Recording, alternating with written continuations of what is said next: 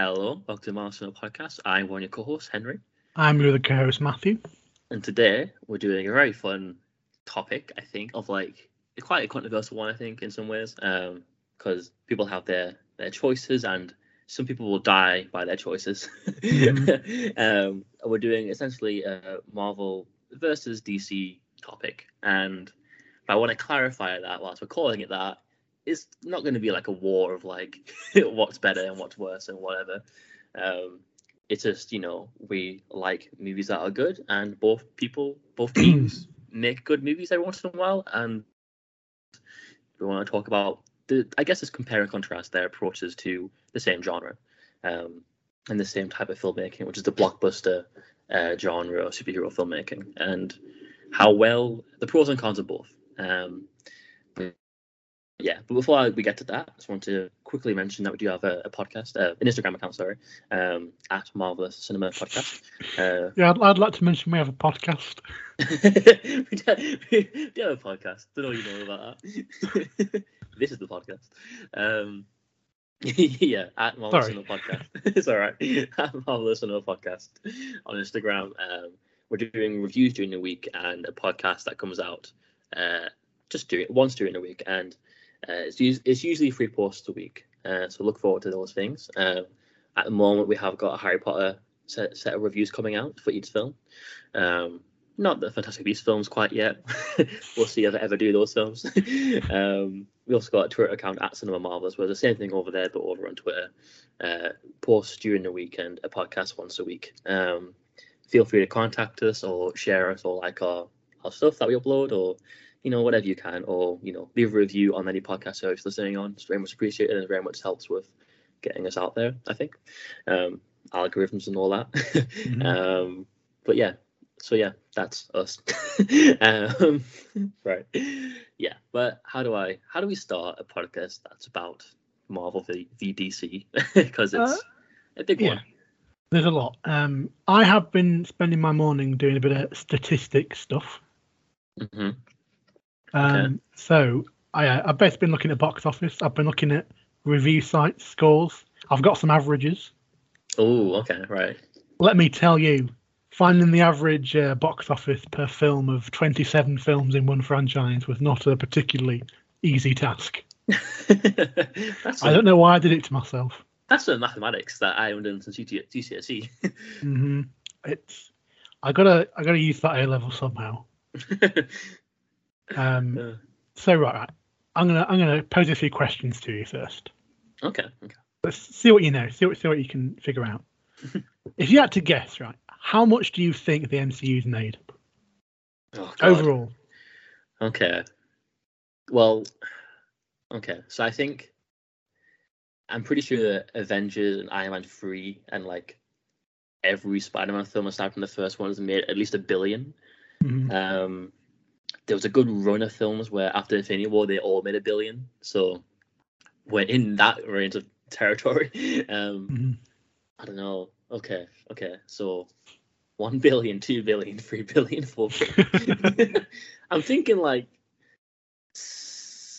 eight billion at this point because they've had so many billion dollar movies that have happened back to Really? back.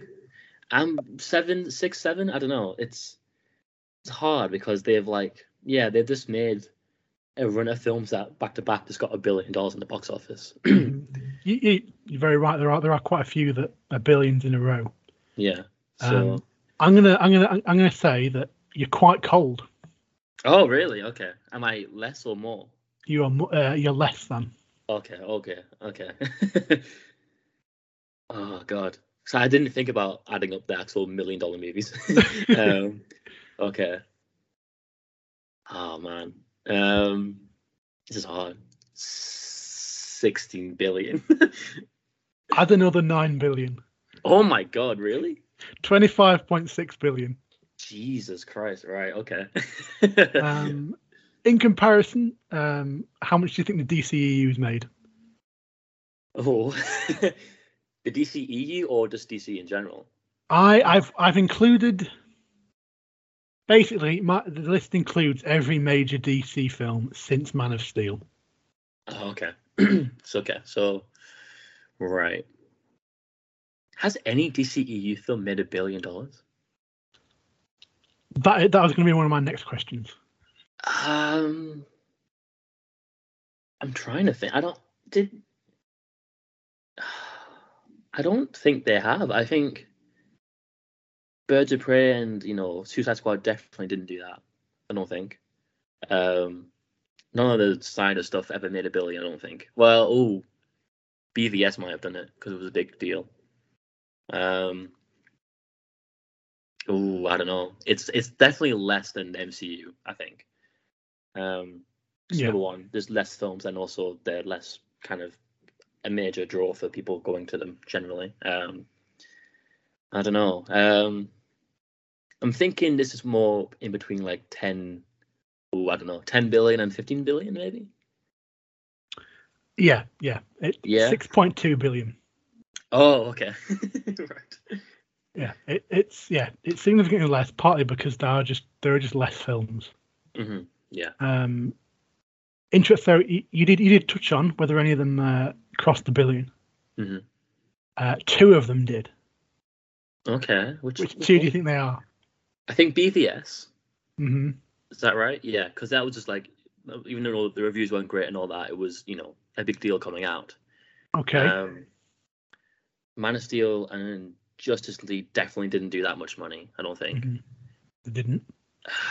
I'm just trying to think of a DCU film that was like popular, popular in terms of people going to see it. hmm Um, I I have to be honest. One of them I think I knew before doing this, but the other one did surprise me. I didn't think it had made as much as it did. oh, okay. Um, I think I don't know if you can hear that by the way. There's a Hoover outside. Sorry about that. I can't hear it. Oh, okay. Um, I'm gonna go for a film that was not many people liked, but I think people have seen it a lot, and I think because I remember people going to see it and being excited for it because of the trailers, Mhm. and then coming out of like, ah, that was fine, and I hated it. But you know, I'm gonna go for Suicide Squad, the first one. That's not a bad shout. I would have probably argued that as well, Okay, but it's it's not quite. which one is? Both right, right, so both billion dollar films are post Justice League. Oh, The first Justice League, yeah. Whedon one. Um, what films came out? Birds of Prey, The Suicide Squad. Um, oh, oh, Aquaman. Yeah. Yeah, I Aquaman's remember that now. Yeah, that's weird. The other one I, I kind of pulled a dirty because it's probably the one that is less associated with the DCEU. hmm Yeah, I, yeah, I think I I remember when Aquaman was coming out, and it was it was very weird to hear everyone people people that I wouldn't expect to talk about these movies to be talking about Aquaman, hmm and I really couldn't tell why. Mm. And then I realized I think it's just because of the the general I don't know the look and the vibe of Jason Momoa, Mhm. And what people assumed an Aquaman film would be with him in it, and it ended up being quite I don't want yeah it ended up being quite campy and quite Raimi-ish I would say in some ways, Mhm. and um. I'm not sure how that went down with those people that went to go see it, think it was going to be a, a Jason Momoa film. um, yeah, that yeah, that was all surprising to me. That that film was the one that got a billion. Um, yeah, that's that's weird. Mm. The other one you might remember because it was quite a, quite a big news headline because it was the first ever R-rated film to cross a billion. hmm Joker. Oh, oh yeah, it did.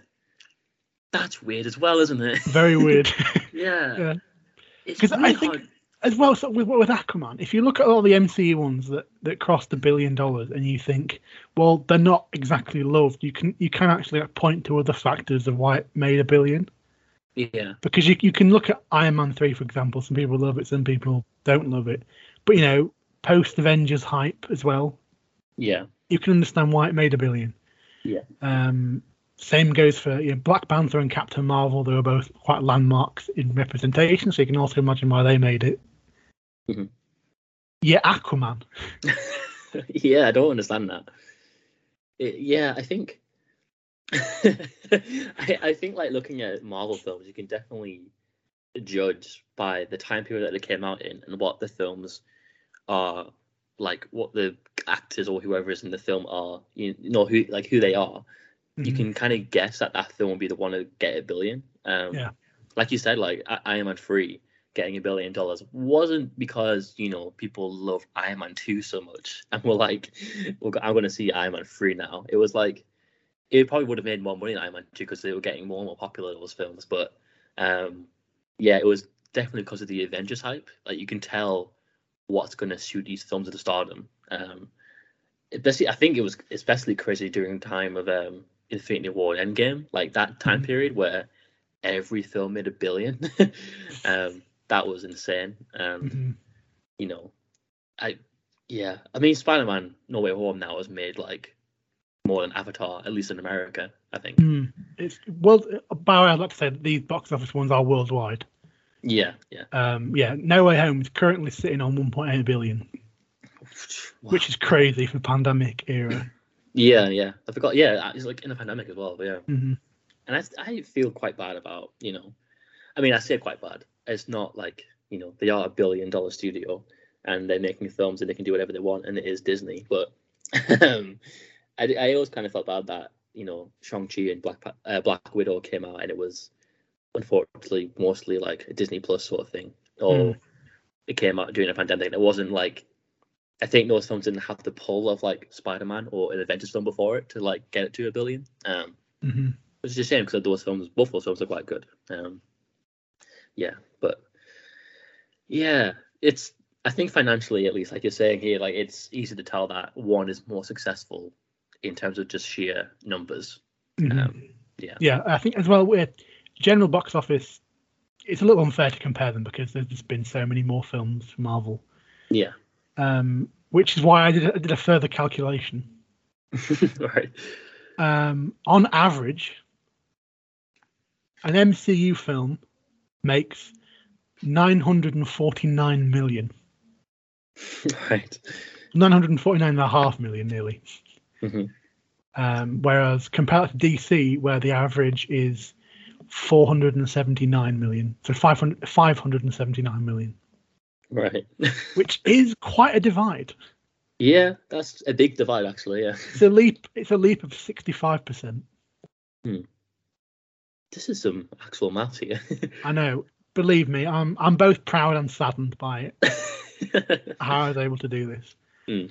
Um, So I, I've got a few more questions. If you'd like to go through them. yeah, absolutely. Yeah, I'm enjoying this. What do you think is the lowest uh, box office for DC? Oh, for DC. I Hmm. think I actually know this one because it really surprised me when it happened. hmm 'Cause the film is quite good. hmm I think it's really good actually, and it came out before pandemic time, so it wasn't even affected by that. It was just a weird thing that happened. Um, Mhm. I'm going to say Birds of Prey. It is Birds of Prey is third least. Oh, okay. There are two more below it. Is there? Okay. Um, You know, weirdly, the bottom three. Right, this is this is kind of a clue. Weirdly, the bottom three for me are probably three of the best ones. oh, okay. The DCEU. Yeah, from the DC, uh, from the DCU. Right. Okay. Um, Wonder Woman. Which one? Uh, the, the first one. Oh, I don't know. Yeah. No. Well, the second one came out in online, didn't it? Um. Uh, Wonder Woman two. Yeah. Wonder Woman two. You are correct. Yeah. Okay. I think partly because of the the whole HBO Max thing. Yeah. Yeah. Uh, it grossed 166 million, Right. which mm, not great. uh, yeah. Uh, compare that to uh, sort of I suppose you could say a similar film that was released onto streaming on the Mhm. Marvel side, Black Widow, that made 379 million. right.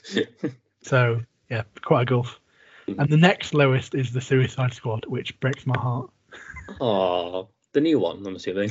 Yeah, yeah, the new one. The old, the the first one is it's one of the the third or after the two billion dollar one. It's about the third most box officey one. I Yeah. lost words then. box office one. Yeah, the highest grossing. yeah, that's the, the most. That's the correct term. the most box office one. Um, yeah, I know what you mean. Um, Mhm. that is surprising. I thought that. I thought that the Suicide Squad was quite popular, but I'm assuming because the time frame it came out, it was just a bit um, held down. I think. Um, Mhm. yeah, that's a shame because obviously the first one. I mean, people. I'm finding more and more often that people generally uh, actually quite enjoyed the first Suicide Squad film. Hmm. Um, because I don't know, I think it just had like a lot of hype around it, and I think I never come out to cinema the first time I saw it, and I did think at the time it was fine. I didn't really hate it. Mm. I think it's more upon looking at it back, look looking back on it, I'm like, wow, that's a real big missed opportunity, and having to compare it to the new one, which is much better. Um, it's kind of obvious how much it missed opportunity now. um, Yeah. So it's really quite sad that the one that's easily the better one is the one that's being kind of less watched, I guess. Um, yeah, it's a real shame. Mm, yeah, it's on the yeah. If yeah, I just looking at the numbers, and it's just kind of it's kind of maddening. Um, yeah. On the flip side, what do you think the lowest grossing uh, Marvel film is? oh, okay, I think I know. I think it's pretty easy actually. Incredible Hulk. Yep. Yeah. 264 million. All right, uh, that's not terrible or anything. It's just you know, for Marvel, it's quite bad. Under the radar kind of kind of level. yeah, Um, people often look at it as like the the you know the one film that's not actually a part of the universe, even though it kind of is. uh, I, I don't think there's much point asking you what the, the highest grossing Marvel film is. it, it is Endgame, right? yes, Yeah. it is same. Because my only question there was maybe No Way Home was finally beating it. No, it, it's still a billion behind. right. Oh. okay. Just one billion. Although they are going for a re-release, so you never know. I did see that. Yeah. With more scenes. I wonder if it's another CGI unfinished Hulk. I was going to say that because that's what I remember about the new cut of Endgame. Oh, God. Yeah. Yeah. Um, which of the Snyder films do you think grossed the most? Grossed, the most? Uh, BVS, I think. Yeah, it is. Yeah. Weirdly, was- um, there there aren't any numbers for.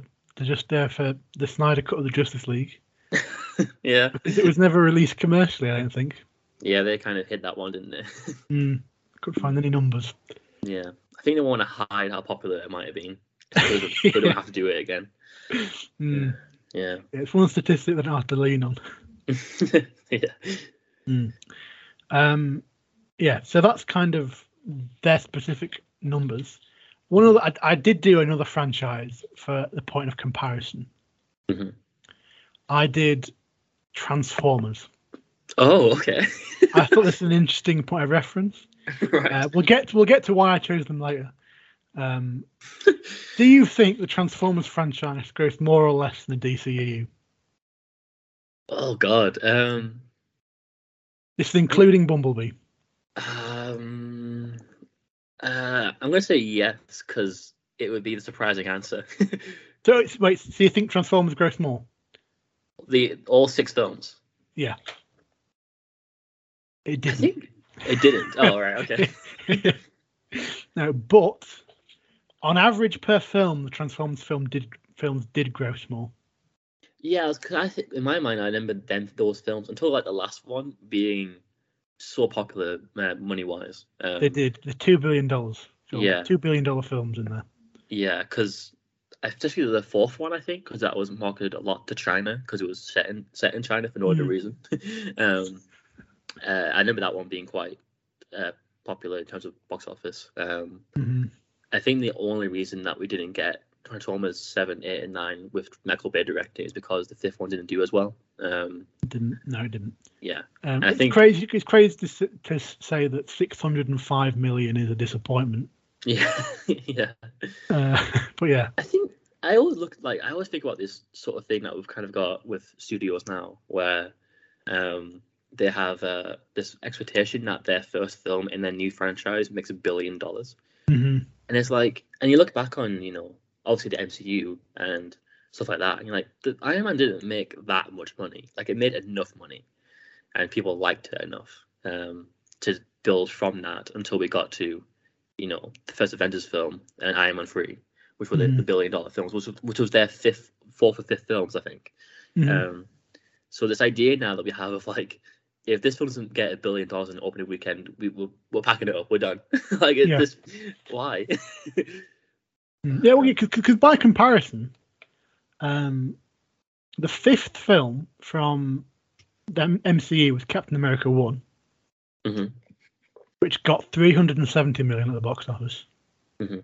Yeah. The fifth film from the DCEU was Justice League, which got 657. right. Now, granted, obviously the time frame is different. Mhm. Man of Steel was released ye a couple of years after. I think it was the year after the first Avengers. Yeah. Um, so that comparison isn't necessarily strong, but it's just weird to think that MC, the MCU didn't necessarily have the, like you said, they didn't have the billion dollar entries to begin with. No, no, definitely not. They were, they were like it's weird to think back on it, but for about like a couple of years at least, they were like the underdog Hmm. of these movies. Like people liked all of them, I would say, and even Iron Man two and Incredible Hulk, they were like, yeah, like they're fine. They're not like you know Elektra or whatever.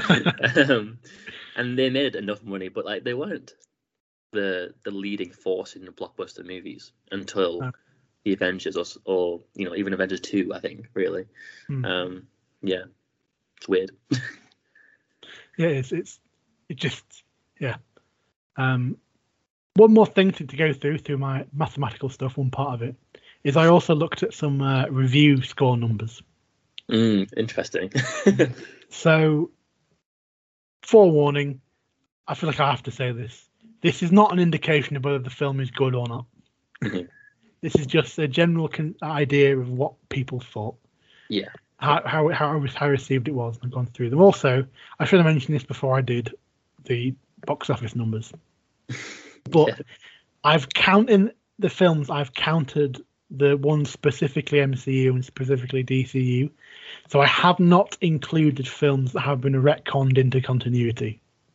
ah, So, yeah. for okay. example, I haven't included the Raimi trilogy or the Amazing Spider-Man films, Yeah. Okay. nor have I included Batman '89. right.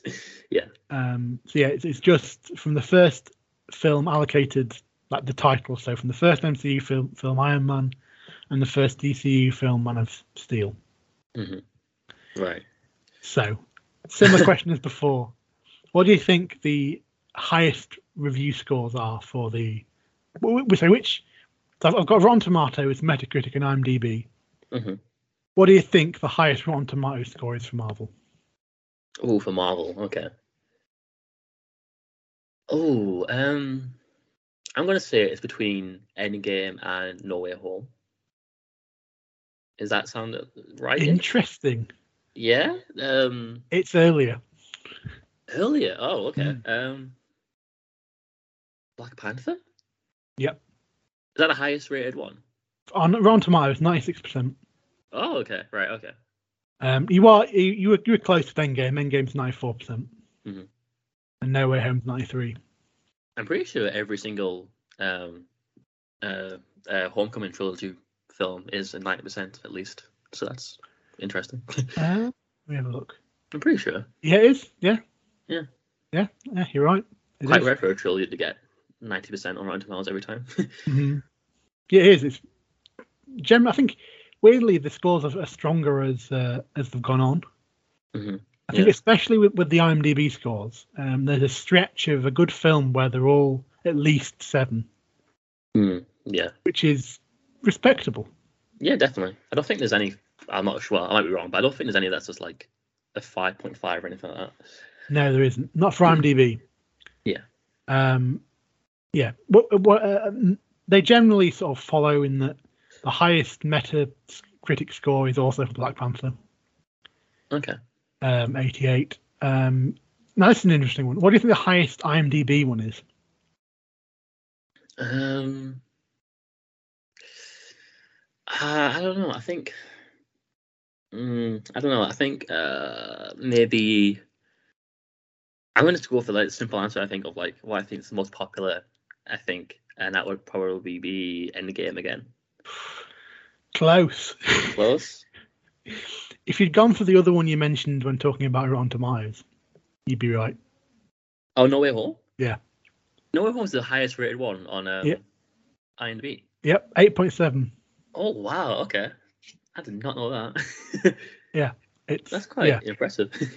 Um, yeah, it is. It's very impressive, especially that it's maintained it as long as it has. Mhm. Just to like sort of talk about averages. Again, for averages, I've included the Disney Plus TV shows. Yeah. Um, average Rotten Tomato score for Marvel is 84%. Pretty good. Highest Metacritic score is 68. Mhm. Or highest average is 68, and average IMDb is 7.47. That's all pretty good. Yeah. Pretty solid. Mhm. Uh, one other thing, because I also had a look at the net the Netflix shows. Hmm You would you would imagine that Daredevil was the highest scorer. I would definitely assume that. Yeah. Rotten Tomatoes it is.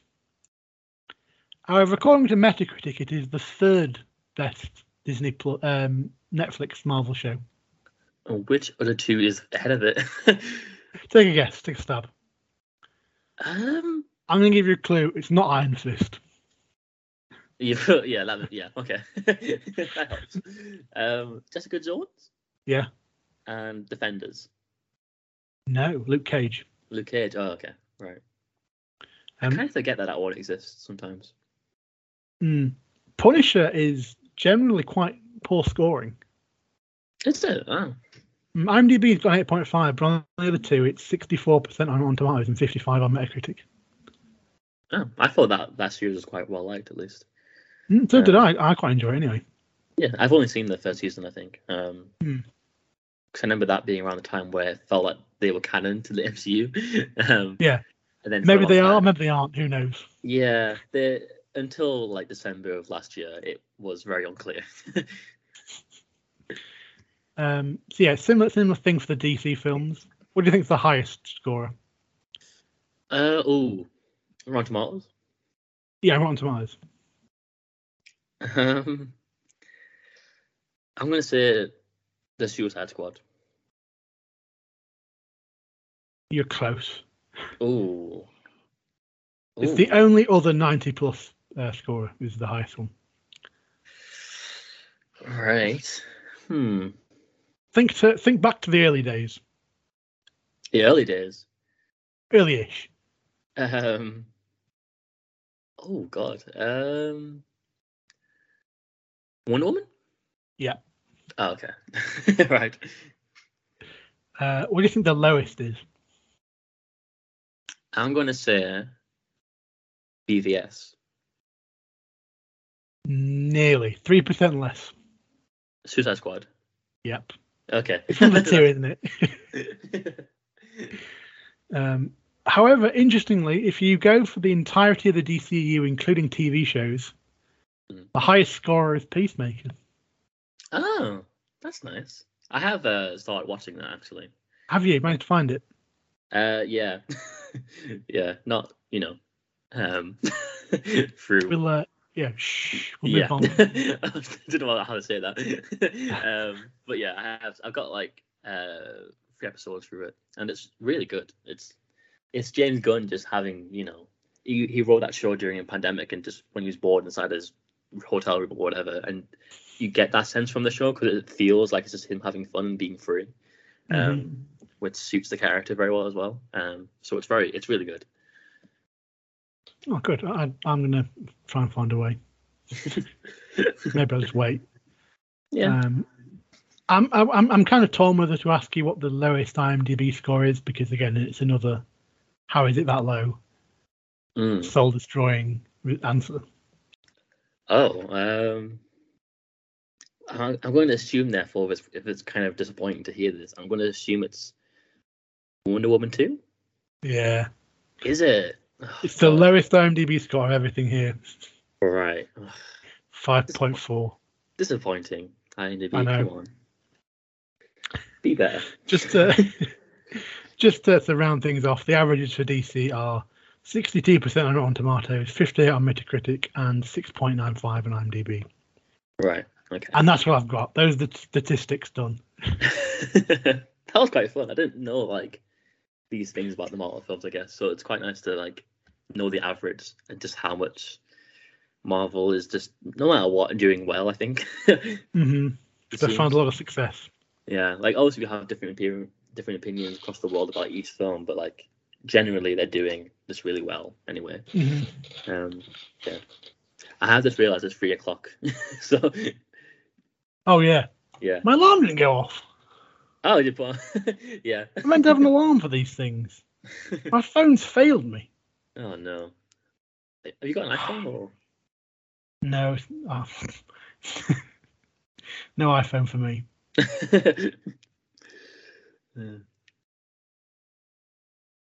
Let's just do this. It's a cloud atlas. People, people listening to this, you know, you've got a, an insight into how this works. yeah, we just upload on a, at three o'clock every day. We kind of Mhm. forget that it happens. You know, I do it at three o'clock because I seem to remember being told at, at some point I was seeing somewhere that three o'clock's the best time. But I now realise that, that was a good, I don't know, year ago I read that. So it's probably very different now. might have changed. I don't know. I think social media and all that sort of thing just makes very little sense to me. Um, Yeah, yeah, it just doesn't doesn't click. I don't understand it. I can never predict what's going to be popular every week. Yeah, it's it's very random. I think the first two posts we did when we came back were very good. In, did very well. yeah. But you know, the the last few are back to what we'd expect. yeah. I mean, it's Um, quite nice still that you know people still like our posts yeah, it's nice, isn't it? After all Yeah. this time. because we we've been doing this podcast now for phew, I don't know second Quite year a while. maybe? Yeah. Well, it second year? I think it was. It's probably been two years then. Oh, wow. Okay. Wow. Cue another existential crisis. yeah. This is good. I get to put it in the bio again. Yeah. Every week we're gonna have a little one about something else. Mm-hmm. Although I don't think we'll get as deep as last week's. Time just goes so slow, it goes so quickly. it really does though. it makes no sense. cruel. It's cruel. Just a cruel, cruel. trick. I'm closer to 40 than I am to 10 years. Well, actually, that's wrong. I'm closer to 40 You than jumped I too am to- eagerly into that one. Yeah, yeah. But, you know, it's weird that being 40 isn't a vague, abstract concept anymore. It's just going to happen. Welcome to the Marvelous Cinema Podcast, where we discuss aging. and the dread of this, you know, the future. hmm Mm. We dread it all. Yep. I'm nearly done. I'm just doing a few hashtags. Ah, yeah. Why? Why? It's just auto-corrected Hugh Grant to high ranking. I don't know. He's very highly ranked on the top 10 British Mm. actors of all time. Probably is. Ben Whishaw's in Cloud Atlas. yeah, yeah. He's, um, yeah. He's just in it, just doing his thing. I see he gave it a cheeky, uh, cheeky four five stars. I did, yeah. One of the rare I ones, need I to think. see it. I remember watching it with my parents once, and um, it was a very interesting experience because I was like having the time of my life and all that, and everyone's like looking over to my parents and they're like, "What is happening?" And the movie ends. It's not like anything gets answered. It's just sort of like it just ends, and they're just like, "All right, I'm going to bed," and I'm like sitting there in tears. I watched a film the other day with my parents, and uh, it, it it's all finished. And my pa- my dad, first thing my dad did was looked over to me and said, "So is there going to be a sequel?" And it was just some law-based thing with Ryan Gosling and um oh Odin, Anthony Hopkins. Anthony Hopkins. Oh, it's a good pairing. Yeah. Anyway, that's posted. Oh, okay. Back to the podcast. yeah, we're back. um, but yeah, I don't, yeah, where do you want to go from this? Because you want to, because I have got a list here of just the the MCU films coming up and the DC films coming up. hmm So let's go Um, through that. Yeah, yeah, okay, we'll go to that. Um, okay. So for Marvel, especially the you know the MCU essentially, where we've got Moon Knight March thirtieth, um, we got Doctor Strange and Multiverse of Madness May sixth, we got Thor Love and Thunder at uh, July eighth, uh, we got Miss Marvel on the summer of twenty twenty two, and Black Panther Wakanda Forever November eleventh, and She Hulk uh, at some point after that, I think, and then DC movies we have The Batman March fourth uh, Black Adam, July 29th, uh, The Flash, November 4th, and Aquaman and the Lost Kingdom, December 16th. And that is it for DC and Marvel. Um, and I think looking across that those sort of lists, e- even just from that list, I think you get a sense that one has more of a plan than the other one does. because I think, well, do you want to discuss DC first and what they're doing at the moment? And the very kind of unclear thing of what is the Flash movie doing, and is it there to attempt to make it make more sense? Even though I would argue I don't really need it to make more sense. I just want you to do your own thing.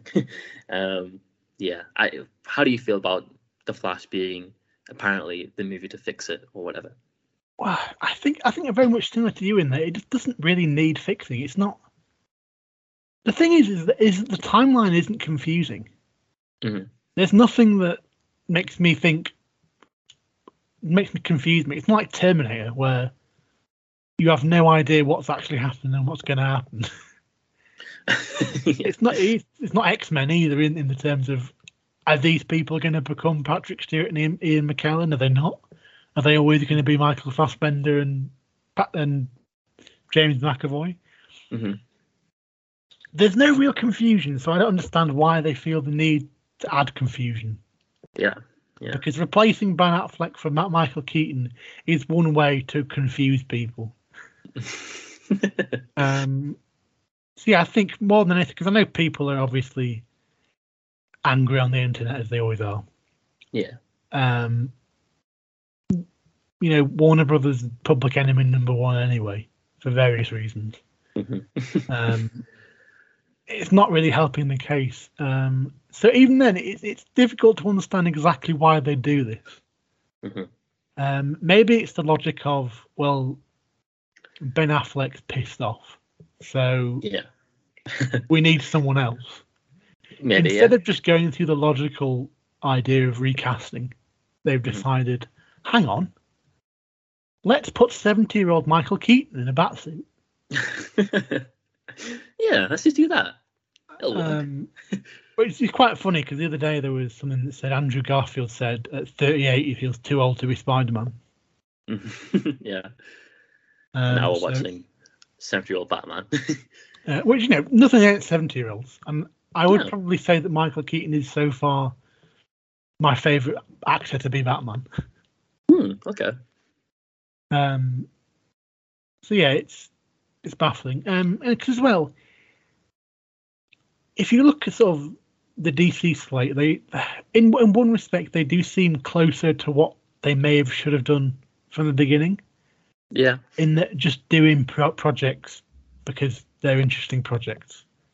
Yeah. I agree. matching Marvel was always a it was always a bad idea, I think. Yeah, I think it was always just a flawed idea to go start your universe on that foot just Hmm. following Marvel. Yeah, it it, it felt yeah, because because as well, you'd always be on the back foot. You'd always be reacting if that was the case. Yeah. And in a way, they were. They did react because when when the darkness didn't rub off on the mainstream audience, they kind of you know complete whiplash and decided to copy Marvel again. Mhm. Um, and it just it just didn't work. Not really. Uh, and so to see them now maybe going with more individual based projects, stuff like the Suicide Squad and Peacemaker, the Batman, Mhm. it just seems to make more sense. And I think that is where they are going to have their success in treading the ground that Marvel maybe aren't able to. Yeah, I I I think from the get go with the the the you know the 2013 film Man of Steel and that being in I think in Warner Bros. mind, their Iron Man film. Um, hmm I think from the get go, and I'm saying this as someone who quite likes, and I would say even in some ways loves a lot of Snyder's trilogy that he made, um, especially a lot to do with uh, BVS. And I think Mhm. I love those films for how just Snydery they are. and but I think it was a mistake to base your mainline cinematic universe DC films to define the 2010 2020s um, or with a film by Zack Snyder. Because, I mean, it's I think it's a mistake from the get go to kind of be like, oh, this is the first uh, superhero type thing ha- that's ever happened in this DC universe of Man of Steel, and then to obviously branch out to different characters and to kind of lean away from Snyder's very, very like you know, in your face tone of this is this is gritty and realistic and dark and symbolic and all that sort of thing. Um, because obviously, if you go to different characters and get different directors, for example, you get James Gunn to do a Suicide Squad film, it's going to feel really jarring, I think, in some ways. Because I think I, I do get the sense that it could have worked very well, but I think just the handling that Warner Bros. have had of like not committing to their own plans has Mhm. been the major fault. Because a trilogy or maybe five films that he planned, uh, Snyder with his mainline kind of just Justice League team could have been really good if they just stick to it until the very end, and then maybe once that was over, kind of just do their own little spin-offs or just completely just reboot again. But the fact that they kind of got to the third film, panicked, pulled the plug, reshot, and then went in a completely different direction with all their films, but are uncommitted to telling us whether or not they're in the same timeline or not, is really confusing. um, so I wouldn't say it's any of the film. Not I wouldn't really say it's any of the film's fault. I just think it's it's weird that they were like, we're going to make our Iron Man film to define the tone for the rest of the series. We're going to get Zack Snyder to do it, and then to not obviously see what a Zack Snyder film would look like and be like, and then to only realize that during the third film or you know shortly after the second film comes out. Um, I think it's just really weird that they didn't see that happening. Um, uh, yeah, it's like getting a really controversial director to make the first Iron Man film who was just going to ruin the character, kind of. Well, not ruin the character, but like just have a majorly different interpretation of the character uh, that was not what you would expect. Kind of the. It's hard to put, but I feel like the Snyder films, to me, I feel like the, you know, the Elseworld Superman story or Mhm. like the Elseworld Batman, and that's great. I love that. But the fact that they were like, this is our main line, you know, you know, comic book character films. Uh, they they these films are Iron Man, our Captain America, our, uh, you know, our Thor movie is going to be a Snyder trilogy. Just didn't just doesn't make sense. I don't think. Um, Mhm. and the panic that's ensued from that has just been the worst possible way of handling it. And yeah, I because I think I don't know if you would agree or not, but do you kind of, at the very least, even if they ha- haven't handled it well or trying to retroactively explain it for no reason, do you kind of enjoy though that the DC films, at least in comparison to Marvel, kind of have more freedom? I would say to just do what they want to now. Mm, yeah, Um, uh, yeah, I, I do think so. I think that's probably the major benefit that they have over Marvel. Um, and that isn't me saying that I prefer one system to the other. Mhm, yeah. I'm just saying that I prefer the system to be that one franchise is doing what the other one can't. Yeah, that's true. Yeah. And I think it's better for everyone if you do have these two studios working differently. hmm um, like a, like sort of yin and yang kind of thing. Yeah. Um, it just it makes sense because you don't have two things that are very similar going up against each other, and you don't have sort of the needless comparison of DC versus Marvel. I know, I know that's what we've titled, titled this episode, but you know, you know the kind of people that I'm talking about. yeah. Um, that will always always compare them and say without doubt that one of them's better than the other one, and they hate people who disagree with them. Mhm. So having a strategy where one studio is very much following a plan, this is the plan, this is where the story is going. We need X, Y, and Z to happen. These characters need to be here doing this sort of thing. Um, well, and and have DC be yeah, yeah Matt Reeves go on make a Batman film. Mm-hmm. Yeah. Um, which is it, it, kind of is what they did with Snyder, mm-hmm. but they just were looking over his shoulder the whole time. Yeah, I think it had that thing of, for me at least, the Man of Steel film and BVS all kind of felt like the Todd Phillips making Joker film or Matt Reeves making a Batman film. Mm. Like it's their version of the character, not just the character as the fans want it to be mm-hmm. finally seen on screen. If that makes sense, like, a, mm-hmm. and it's weird that they did that, got a really unique director to make their version of the character, and then put all this pressure on it to be like their, you know, their the start of their universe, um, which could do all these different crazy, crazy things and have a Green Green Lantern film that's you know maybe a bit wacky and all that sort of thing. Like, mm-hmm. it's, it's a lot of pressure to put on one movie that you hired a director to do whose vision is not really going to fit with that sort of freedom, I would say, tonally. Mm-hmm. Um, yeah, just a weird choice. Yeah. Um, yeah, it's weird. Uh, we saw, saw, I saw today that the Batman's 15 here in the UK. Is it? Oh. Yeah, it's achieved the 15, whereas I think in the in the US it's PG 13. And I'm pretty sure as well that um, Deadpool is 15 in our country as well. Deadpool. Yeah, I'm pretty sure.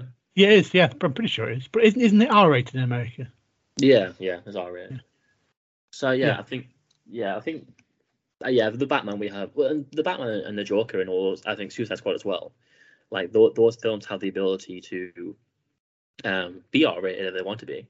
Like I don't think if the Batman, if Matt Reeves decided that the Batman was going to be R rated, that the studio would have had too much of an issue with it. Mhm.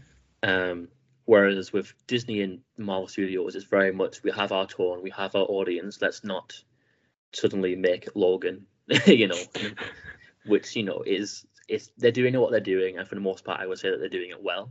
So I I don't you know I don't really want to fault them for that, but it's nice to have variety, Mm. and I think sometimes Warner Brothers and their idea of what they want uh, DC to be is this weird midway point between creative freedom and elseworld sort of stories and directors coming in and doing their own version of it.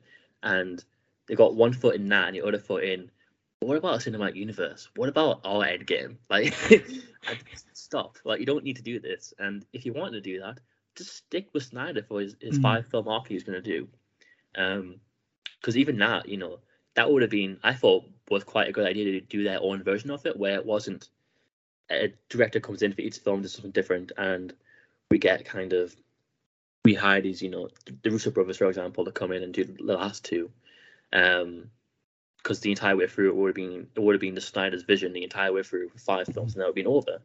Um, and it would have been nice to have that, but instead we got this two and a half film sort of job that was just kind of half done and incomplete, and now just left the whole universe in kind of this weird place of I'm not really sure if Superman exists anymore. I don't I don't really know where he is.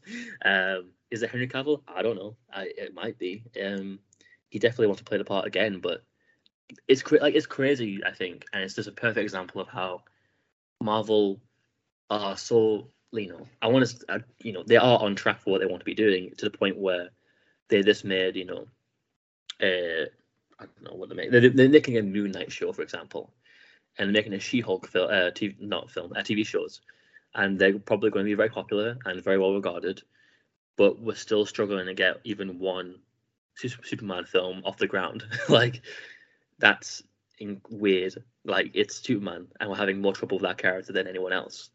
Um Mhm. there's an actor raring to go from another film, and he's a super famous star, and everyone loves him, and we're still struggling to get one film made. Um, it's just you know, it's just really weird, and you'd think by now they would have some sort of plan in mind, um, but they clearly don't, and they don't want to have a plan, but they Hmm. seem like they do want to have a plan, so it's so confusing. It is. Um, It, it feels like they've had this idea of going in their own sort of different directions, individual projects, like you said, Elseworld, almost Elseworld stories. Mhm. And it seems that they want to go for that, but they've also had cold feet. Yeah, yeah. I think that that's what a lot of it is. It's that they like the idea of it, but they're just reluctant to commit to it.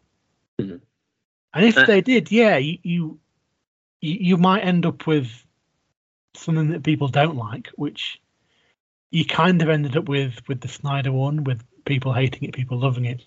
Hmm. But I think that the, the problem they had with that was that was that very early on they committed to, to these five films, Yeah. and And- that they they committed that to the idea of melding a shared universe and an artistic vision into one. Yeah, I, yeah. I think I think what the main issue was in their approach was they came out in 2013. The, the first film came out in 2013, and it was being made during 2012, 2011, and during that time period, the the Dark Knight trilogy was a massive hit, and the Avengers film was about to come out, and all this sort of thing. And I think we look at the mid 2000s and like that sort of the 10 year period, 2000 to 2010. I would say quite a big, um, uh, you know, I don't know, what, I don't want to call it the mold for like what a blockbusters are going for with their franchises is like directed director driven trilogies, and that was very much a big hype thing, like Peter Jackson's Lord of the Rings and the Matrix Mhm. trilogy and all that sort of thing, and the Raimi trilogy, and they were going for that, but they were also coming up against this whole cinematic universe idea, where you get different direct, different directors to come in and sort of make their own corner of the universe, and then get one big film when it all come together. And it was sort of like this weird half half in and half out thing of like we're half doing cinematic universe, we're half doing director driven trilogy, you know, and Mhm. it led to this odd thing where. Again, I really love quite a lot of Man of Steel, Big BVS, and um, Snyder, the Snyder Cut. Um, I really quite enjoy it and love what it's going for at least. And but I do think it's just it's a bad starting point to have this sort of a very mixed creative idea of where you were going. And by like you said before, I do think the yin yin and yang sort of aspect to the DC Marvel thing, thing is that whenever I'm kind of I don't want to say sick of, but like not particularly not particularly, I don't know, excited about Marvel's kind of way of making films at the moment. I do think I always look towards DC, and I do get a sense of, oh, but I have got this other, you know, um, side of the side, side of the genre that is giving me that kind of fresh perspective on the characters through different directors, which I would like to see more of in the MCU. But I'm getting that more from DC, so it is quite nice that when you're kind of like, oh, I'm not really into the whole cinematic universe, everything's connected sort of thing, that you can look at DC and see that they're making the Suicide Squad or even Wonder Woman 84, which is so, you know, it was so like rejected, I guess, by audiences because it's, it's so like weird and different. Mhm. And it's a film that, you know, is a superhero film that has not that much action and it is, for the most part, a love story. And it's really quite sweet and kind of goofy and campy. And it's just like so earnest. And I think that's something that whilst I enjoy and I think there is a lot of earnest aspects about the Marvel films, I do think that they're the model of their their comedy can kind of be it kind of can undercut that sometimes. And hmm. but whereas, you know, with DC sometimes we just don't really get that as much. We just sometimes just get completely earnest, either serious or goofy films. Like we're going to get the we got the Joker film, which is you know, we have our kind of mixed ideas about that film, what it actually ended up being like, but it's undeniable that it's kind of a miracle that it got made and that it made a billion dollars. Um, and you, I, I would hope that DC learned from that and kind of went, for the most part at least, kind of go, oh well, we made a completely unique, weird film about the Joker that has no action scenes. It's just you know watching a guy for two hours be go slowly crazy, and it made a billion dollars. Maybe we can take more risks, and I was hoping for that, and I think so far they're again still annoyingly half doing it, um, Mm. which is I think the most infuriating part is like the half doing it. It's like they're not committing to anything really. Um, would you like? Would is that your hope for the future of DC? Would you hope that they would be more like? I know with that, especially you, you don't love at all the Joker film, um, but would you at least say that it's interesting that if they went down that route of just one-off films or from directors, would you prefer that to what they're doing now? Yeah, I think. Yeah, I've not. I've made it clear that I don't like that film. yeah. But I like the idea of the film. Mhm. Like I like the concept, the existence of a film that is just one sort of more character-driven film with a director who's come in with a vision, written the script or whatever, or directed or they don't have to, obviously don't have to have written the script, but you know what I mean. Yeah.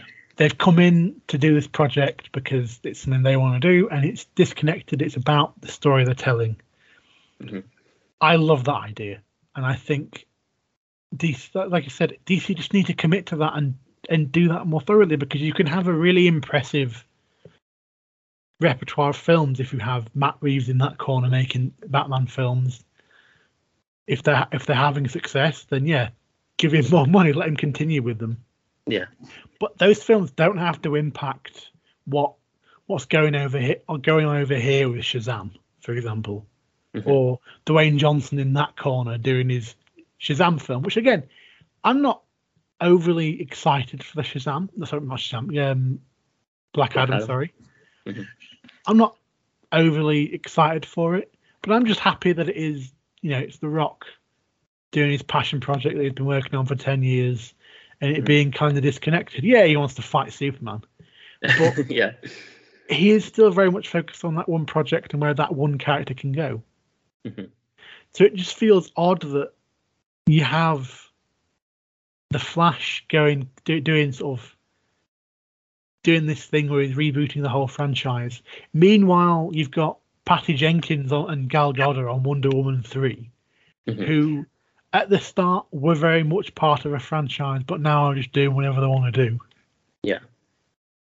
And it's sort of that disconnect, and I can see there being quite a major problem because if if the Flash does reboot the DCU, Mhm. and it's a different Batman, different other characters, where does that where do those Wonder Woman films and the Aquaman film fit? Yeah, it's yeah, it's confusing, isn't it? Because obviously the directors would have gone into those films, James Wan and Patty Jenkins, when they started their films with those characters. They would have started off in a very much this is the universe, you have to conform to this situation. Mhm. Now they're doing their own thing and they, they've kind of got that freedom. Yeah. But all of a sudden, if you have this big event happen in the Flash film, it disrupts them a bit when it really shouldn't. Yeah. And again, it's a result of that lack of commitment. They're either you need to either tell them they're part of a universe so that they know where the borders are, Mhm. or tell them they have free reign to do whatever they want. In which case, they don't have to worry about that, and they don't have to worry about in the future being told that you can't do something. Yeah. I, I totally agree. I it's think just like a lack of communication. yeah, it's like they're all in the rooms making their own universes, and no one's in between them, like handing notes to each other. It's just Mhm. like in separate rooms doing their own thing. Mm. And which, there's- which ultimately is fine, and you can do that. Yeah. providing several films down the line you don't all of a sudden tell them that they are part of a shared universe. yeah, that's the weird part, and I, I think that really became clear to me when I, um, uh, the I think the Rock himself like uploaded a like a one minute trailer sort of thing for Mhm. The DC universe and what's happening with it, and it had this like moment near the end where they kind of um they show you know the upcoming films and all the characters in their own kind of color schemes and their their logos, and it was all like vastly different and weird. And we got an Aquaman movie by James Wan again. That's going to be Mhm. goofy and campy. Hopefully, again, it's going to be weird. And we got the Batman film coming from Matt Reeves. We've got The Rock's Passion Project with Black Adam, and like all these different things. And I was like, this is really quite exciting. And I was like getting really excited for it because it's it's a studio that's making he has these rights to these comic book characters and then actually just giving directors free reign on the characters. And I thought that was really fun and really interesting. And then the only issue that I really had after I thought about it for a little bit was I don't really the only issue is that when you start to explain how that connects to that, it becomes just kind of like a like a, a really it's a task to watch them now because it's not you know a director having fun with the character and seeing where it leads them. It's this weird sort of prerequisite of like how does it connect and how do you make Matt Reeves Batman make sense in the Aquaman universe? And it's like I don't really care. I I honestly could live the rest of my life well without ever seeing Robert Pattinson interacting with Jason Momoa on screen. like it's it's totally fine. I don't really need to see it. It's fine. Um, and I'm just hoping that I think there is a you know, I think down the line if they just waited like five to ten years, if they made like the third Flash film, the multiverse Flashpoint film, Mm. instead of right now his first film is a Flashpoint film. Um, if they made it the third film or something like that, in a few years' time, would have had these different franchises that aren't connected, doing their own thing.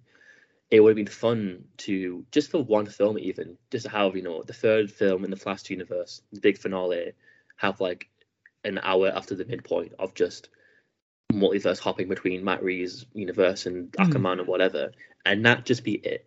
Because I don't need the explanation really to why Ben Affleck isn't doing Ben Affleck Batman anymore. Um, yeah, I feel like it's it's fine to just move on from it and accept that we're in a different universe. And Wonder, Wonder Woman might know Ben Affleck's Batman, but you know, never going to see each other again because Ben Affleck's off doing his own thing. Like it's fine. um, you know, once you pull the plug on the Snyder films, I just kind of went, well, it doesn't really matter anymore because we're not going to connect them anymore, and that's fine. It's totally fine. But they're I think the modern, it's annoying because I think this leads into a bigger topic, I guess, of the modern audience and the way that they see franchises now. And because I was having a conversation with a friend who I won't name, but I had a had a conversation with a friend, and it was quite uh, irritating, I guess, to like hear just kind of a general view on what makes the Marvel films good. Hmm and it was kind of this thing of um I was you know for the most part I really really love quite a lot of No Way Home.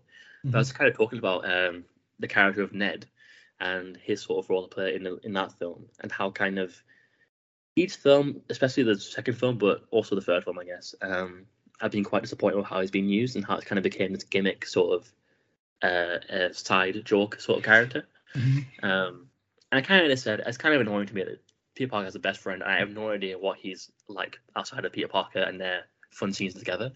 Um, I just I just thought I mentioned that, and then it kind of became this wider subject of well, it's good. It's like it's good writing because later on we've seen him use magic, and now that means he can use magic later on.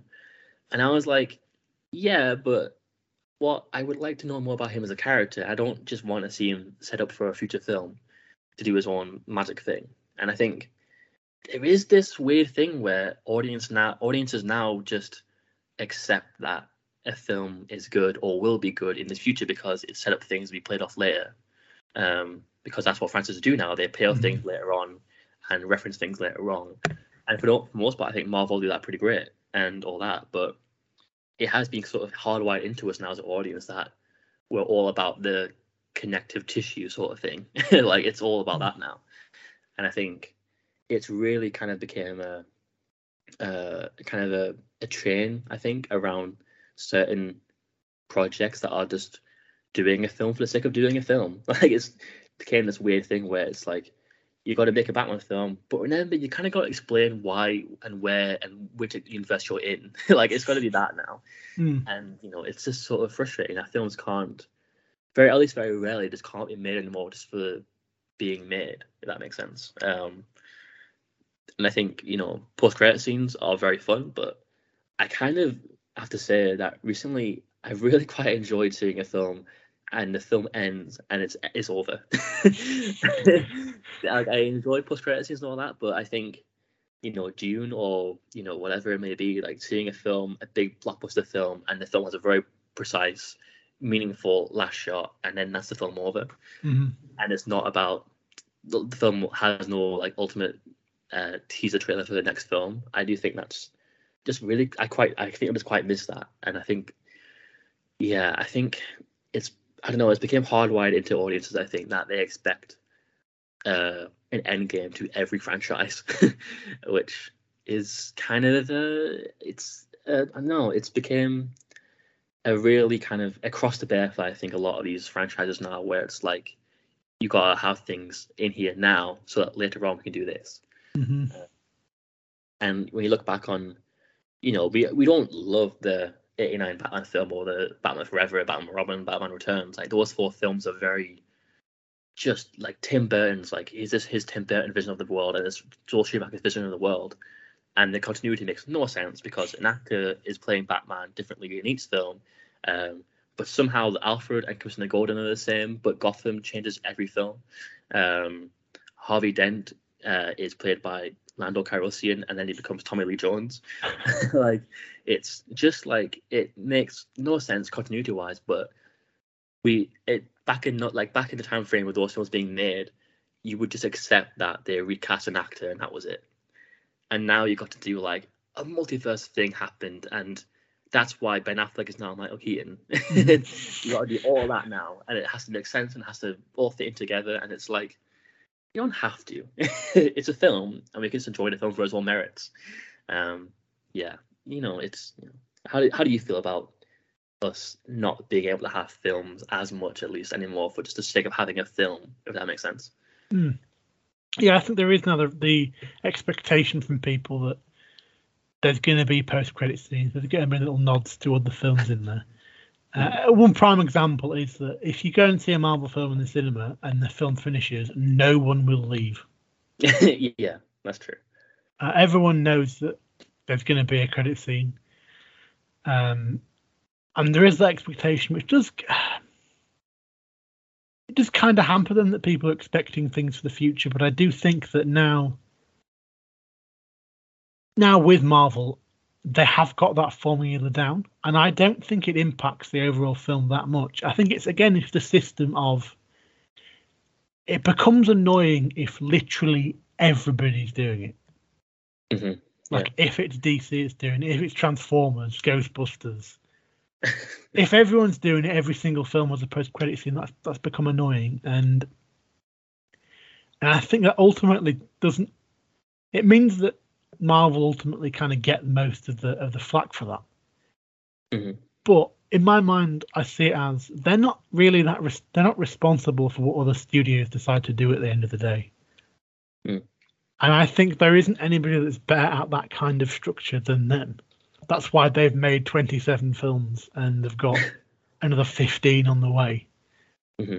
Yeah. Um, and I think especially sort of phase three back end of phase two, phase three, they definitely had it under control. There wasn't any conflict, and that's what. And the MCU is for example of what a studio that knows what it's doing and there isn't that much conflict mm-hmm. looks like. I mean, yeah. because there was there, there were there was there was a creative committee that they clashed with the first few phases, but after they got rid of them and the same team were put in control, there has been a general just happy system. yeah, I think I, I, do think with Marvel, uh, same with DC, like I got pros and cons with those films, and it's like, but I think as the films went on, the way that they've handled universe setup and sequel setup is being very well handled. It's just kind of, it's not the point of the movie mm. um, at all usually, and I think.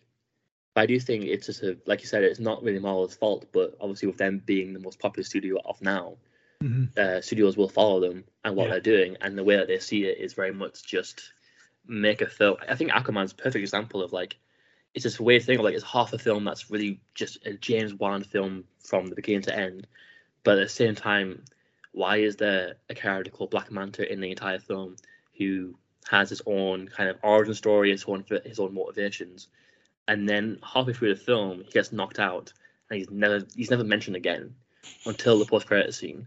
So we just watch that character become a villain and grow into a villain and have his own conflicts and all that sort of thing for it to go in absolutely nowhere at the end. Um, Mhm. And it's sort of one of those things where it reminds me of Iron Man 2, I guess, where it's like, why is Black Widow in that film? I don't know still. Um, why are there two villains and one of them is just a generic Russian bad guy, even though got a really good actor to do the role. And, you know, it's one of those things where I think Marvel have really grown in that sense and really learned how to just not make a film and have it the entire thing just be for the for the for the franchise at large. Um, Mhm. whereas DC are still in that process of they're not sure if they want to make a film or they want to make an advert sometimes. Yeah. Um, yeah, it's yeah, I know what you mean. It's definitely it's not their fault, but it is a symptom of them being so popular. I think. And I think it, it translates to what we're seeing now in that there are a few teething issues with the TV shows that Marvel have done. hmm In that people have said that they find some of the finales to be very disappointing and and characters not used as well as they could be. Mhm. And Yeah, sure, that that is a criticism of those films. But I think, given Marvel's track record, like you said, what they did with Iron Man, uh, Iron Man Two, even the first few Thor films, is that I think we'll gradually see those issues fade. Yeah. Um, or at least, you know, optimist. The optimist in me says that because I think it's just generally a teething issue. Because hmm it is at the end of the day, it's a new medium. Yeah. They have the same budget, but structurally and all, all and all, of other independent parts are very different in TV than they would be to film. Mhm. And I see, I think we are going to see them improve in that regard and just get used to the way the system works. And I think that's that's ultimately what I think Marvel have shown over DC in that they are able to learn from the mistakes that they have made. Mm. I I also think it's helped them. They haven't really made any massive errors. Yeah. They haven't really made that one thing that, oh, should have made that kind of thing. Should, th- th- there've been bits here and there, and that's helped them. But they have ultimately learned from the mistakes, and they have changed things when people haven't necessarily liked them. They've changed the director for the Thor films. Mhm. Um, they've changed the director for the, the Marvel Captain Marvel film. Mhm. Um, and I think the fact that they're able to do that without the massive uproar of that Warner Brothers have got. whenever they when- basically whenever they make a mistake and whenever they try and fix it, they just seem to dig the hole even deeper. Yeah. Whereas Marvel do seem to be able to move on, move past it, and they haven't been defined by any mistakes that they've made. Mhm. Whereas these DC are, are very much, you know, Justice League came out in 2017 or whatever. Mm. Five years later, we're still in that shadow. Yeah. yeah. Yeah. I feel like DC have made some mistakes and then just really concentrate on those mistakes. Hmm. Um, and not really just find, okay, we made a mistake, let's just grow from this. Yeah. And on the flip side, they've also made mistakes and panicked. Or yeah, yeah. things have happened that didn't go the way they thought they would, and that's made them panic. It reminds me of Sony and Spider Man, where you know they're making a trilogy of Raimi and it's going very well, and they make a third film isn't as well received, and they panic and just hit the reboot button. Hmm. And then same thing with Amazing Spider Man, they made a first film that was accepted and liked enough, and they made a 2nd Mhm. film and people didn't like it very much, and then they panicked and rebooted it again. Um, and it's just like one of those things where stop panicking. like it's it's okay to like stumble along the way to make you know these franchises work. Um, I, I just you know I obviously the perfect situation is having you know a, a Dark Knight trilogy or a Lord of the Rings trilogy where every every film is great and director driven and has a vision and it's clear and it's precise and it's going somewhere and it all makes sense. That's like that's the ideal situation, but it's not the worst thing in the world to make one film that's a bit not what you're expecting, and then to just take the criticism and then learn from it. It's, not that big of a deal, I would say. Um, but they have this weird thing where they just they just panic instantly, um, compared to Marvel, who I think have. I mean, they could have panicked with Iron Man 2 and Incredible Hulk easily. Like, Mhm. unless Iron Man was a big hit, it you know for your next two films to be two of the lowest grossing ones, well, the Incredible Hulk was, and then Iron Man 2 to be kind of very much uh, agreed upon as a disappointment. You know, um, they could have easily just panicked instantly and not made a third Iron Man film or the Avengers, but they just kind of committed to getting some stable, like pretty good directors to make next two films, and then getting the all team together and seeing how it goes. And thankfully, it went very well. Um, but they actually committed to the plan. like that helps when you just commit to it and actually try to see it through. Um, which is unfortunately what happens. I mean, the Dark Universe, for example, just like they made one film, wasn't very well liked. People didn't really go see it very much, and they instantly just like, were like, nope, we're not doing it anymore. We're done. Mhm. So I don't know. Just take your time. It's fine. like, And generally, people can be quite forgiving.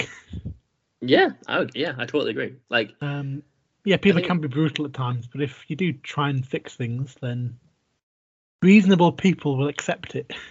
yeah, I think you know, I think a perfect example of that is uh, recently with the um, the Andrew Garfield Spider-Man films. Like, people at the time with those films coming out really just hated them and Mhm. thought that they were like a stain upon the previous trilogy and a stain upon the character and got the whole thing wrong. And you know, if you just give people time to kind of like see the films for what they are and the good parts of them, and hopefully make a sequel where you can concentrate on those good parts, um, then that sort of kind of initial backlash kind of goes away pretty quickly. Mm-hmm. Um, even I mean, again, another perfect example: the prequels. People hated the prequels, and now everyone is so excited to see Hayden Christensen and Ewan McGregor on screen together again. Mm-hmm. Like it, just give people time, and they will. Even if it's just nostalgia, like they will get nostalgic for it at some point. Mm-hmm. like it's it's no big deal that much. Like people will get used to it. Um, yeah, it's just uh, yeah. I had something I was going to say. I completely forgotten it. oh yeah, that was it. That was it. Um, and also, I think people people can can often get quite het up in sort of looking at the criticisms of, of both franchises, both DC and Marvel. Um, especially when you get to the more unreasonable portions of the internet. Yeah. And I think generally, I think we sometimes we do need to take a, take a little bit of a step back and, regardless of whether you prefer DC or Marvel, regardless of what you think of, of the films and the criticisms. Sometimes you've got to take a little step back and just appreciate that we are very fortunate to be living in a in a in an era where we are getting this many comic book films. Yeah, definitely. We're just yeah, it's insane that we are getting, you know, the Batman film that we are getting and an Aquaman film is coming out at the same time. Like mm-hmm. that is crazy. And, you know, we are obsessed maybe a bit too much at the moment with um it's all connected, but Mm-hmm. Just look at it from the point of view of you, like someone being 2002, for example, and they're hearing that a Batman film comes out the same year as Aquaman and Moon Knight and She Hulk and, you know, Miss Marvel. And it's like, no matter if it makes sense, like in terms of universe colliding and all that sort of thing, it doesn't really matter that much because if it's good, it's good. Like it's mm-hmm. it's annoying. For like I mean, for me, a perfect example is the X Men films where the timeline makes no sense mm-hmm. and it's it is frustrating to think about it when you do think about it for too long, and it is annoying, and you wish it was better. But I can still look at X Men First Class or Logan and love those films. Mm, yeah, and it, the timeline stuff doesn't bother me too much. It's just kind of an afterthought for me where I'm like, it would be nice if this made sense more timeline wise. Um, it's just a shame when you know that becomes the main priority of your film to just explain a timeline. Like, mm-hmm. And Marvel, by the way, have made mistakes with the timeline stuff. Like I think the most kind of in your face one is the um, um, Spider-Man: Homecoming, and it's eight mm. years later title card. That makes yeah. no sense. Like it's not eight years later. It's definitely not. um, and it's just sort of like it is. A, it is. A, it is a. You know, it is a uh, a problem and something that makes no sense. But it's just something you kind of look over and move on from. And the film is pretty good anyway. So just mm-hmm don't worry about it. It's just a funny thing that's a mistake. Like, uh, oh, a great example actually is um, it's not the same sort of thing, but we are like obsessed with rubbing out mistakes and pretending they never happened. Where um, in the Mandalorian season two, with Jeans guy, the guy that's in the background wearing jeans. Oh yeah. And it's like a really fun, stupid thing. People made fun out of it. It was really funny, and immediately the when the Disney people, whatever, like they they like scrubbed out of existence. He doesn't exist anymore. In the, in the episode, he's like he's painted out. And mm.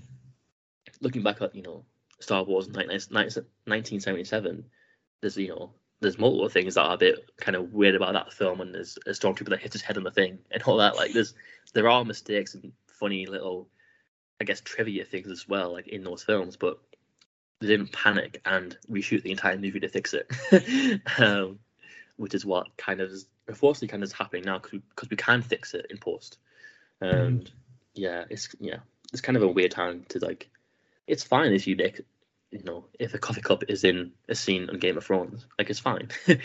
it's kind of just a fun thing. It's not distracting for the most part. I would say it's just kind of funny.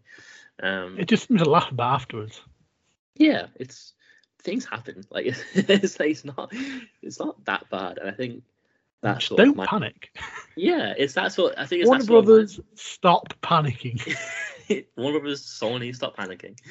Um, and I think it's just that sort of mindset of fixing everything when as soon as possible. That's led to we're doing, you know, we're doing a trilogy of Snyder movies, and then we're not, and then we're doing this, and then we're doing that. Like, just either pick one or just express like, just tell us that you're just doing whatever you want now. Like, have an official announcement where you're like, it doesn't have to make sense anymore because it's not connected we're just doing we're just having fun with different, different directors. Just say that. Mhm. Yeah. Yeah. Is there anything else you want to I, I don't know. I think I don't know. I feel like we've been quite mean towards DC. um, I don't know. I think at the moment it's a very weird time for franchise movie making because it's Mhm. so it's so interconnected and so based on comic books now. Even things that aren't based on comic books are quite are quite comic booky in the sense Mhm. that we expect to, a sequel to explain this and for there be a, a tie-in sort of movie that explains what's happening in the background sort of thing. Yeah. Um, and it doesn't need to happen. You can just make a film and it can be very good, and we can just hope for maybe a sequel one day, and that's it. Like it's fine. Um, I think a great example of that is the Dark Knight trilogy, where I think each film could easily just be the final film in that trilogy. Mhm. But and in each film as well, something something just majorly changes. I would say even the Dark Knight and the Dark Knight Rises, which are more similar in the Batman Begins, each film does change the location, for example, dramatically, Mhm. and the bat suit changes, and the tone even changes, and how realistic it is kind of changes between each film. And you can, you know, everyone argues this, and it is true. But I think the first film was definitely a superhero film. The second film was a crime film. The third one was a war film, and that is each film feels different, even though it's connected. And it made for a trilogy of films that are all great, and one them won an Oscar and all that sort of thing. So Mhm. it it's it's fine. like don't worry about it. Yeah, it's yeah, just just look at it and, and see that there are good films, and it doesn't need to be more complicated than that. that, that is really it, really. um, yeah, it's. And at the end of the day, another thing we have to look at is we can't we can't judge these films or say whether they're good when they haven't been released yet. that is true. Yeah. Um, and I, I I think we've been quite respectful here in this episode. Yeah. And we, Yeah. we've been quite open to the idea that you know when these films come out, they could change our minds. Maybe we didn't like the first Aquaman, but the second one will change our minds on that. I hope so. Yeah. Um, yeah, and and I think it's also something that we have to focus on is that we actually want these films to be good. Yeah, all of them. Like literally every single one of them. Hmm. Maybe we, we maybe we're not excited for some of them, but I think ultimately we we want them to be good because we want the characters to be done justice. But also we just we want it to be a good film, hmm and people people with ideas of, of what's going to happen and what's not going to happen. And if if this doesn't happen, they're going to be angry, or if this does happen, they're going to be angry. Mhm. Just everyone everyone needs to stop panicking. That's my lesson for the world. Last week we had an existential crisis. This is me telling you all, right? Stop panicking. You're right. Don't be angry. Take each film as it comes. Uh, everybody just needs to stop panicking a bit. Mhm. It would be quite nice if that happened. Like, and like you're saying, yeah, I totally agree with like I want every single film on this list to be good. It's not, you know, I would love it if The Rock's Passion Project is trying to be he's trying to get maybe ten years end up being very good.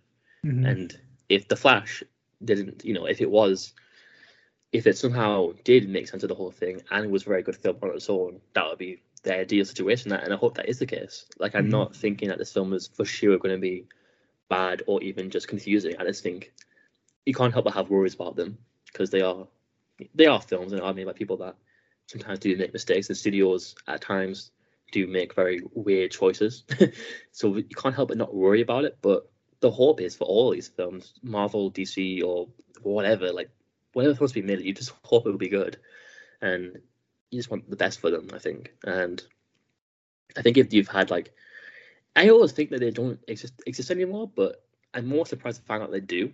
And it's these people that are kind of like a film is good because it's a Marvel film, and a film is bad because it's DC film, Mhm. or it's all the opposite way around. Like it's insane to me that that still exists in the world, and uh, yeah, it's a good film is a good film. That's the end game, ironically. Yeah, Mhm. like that's just it.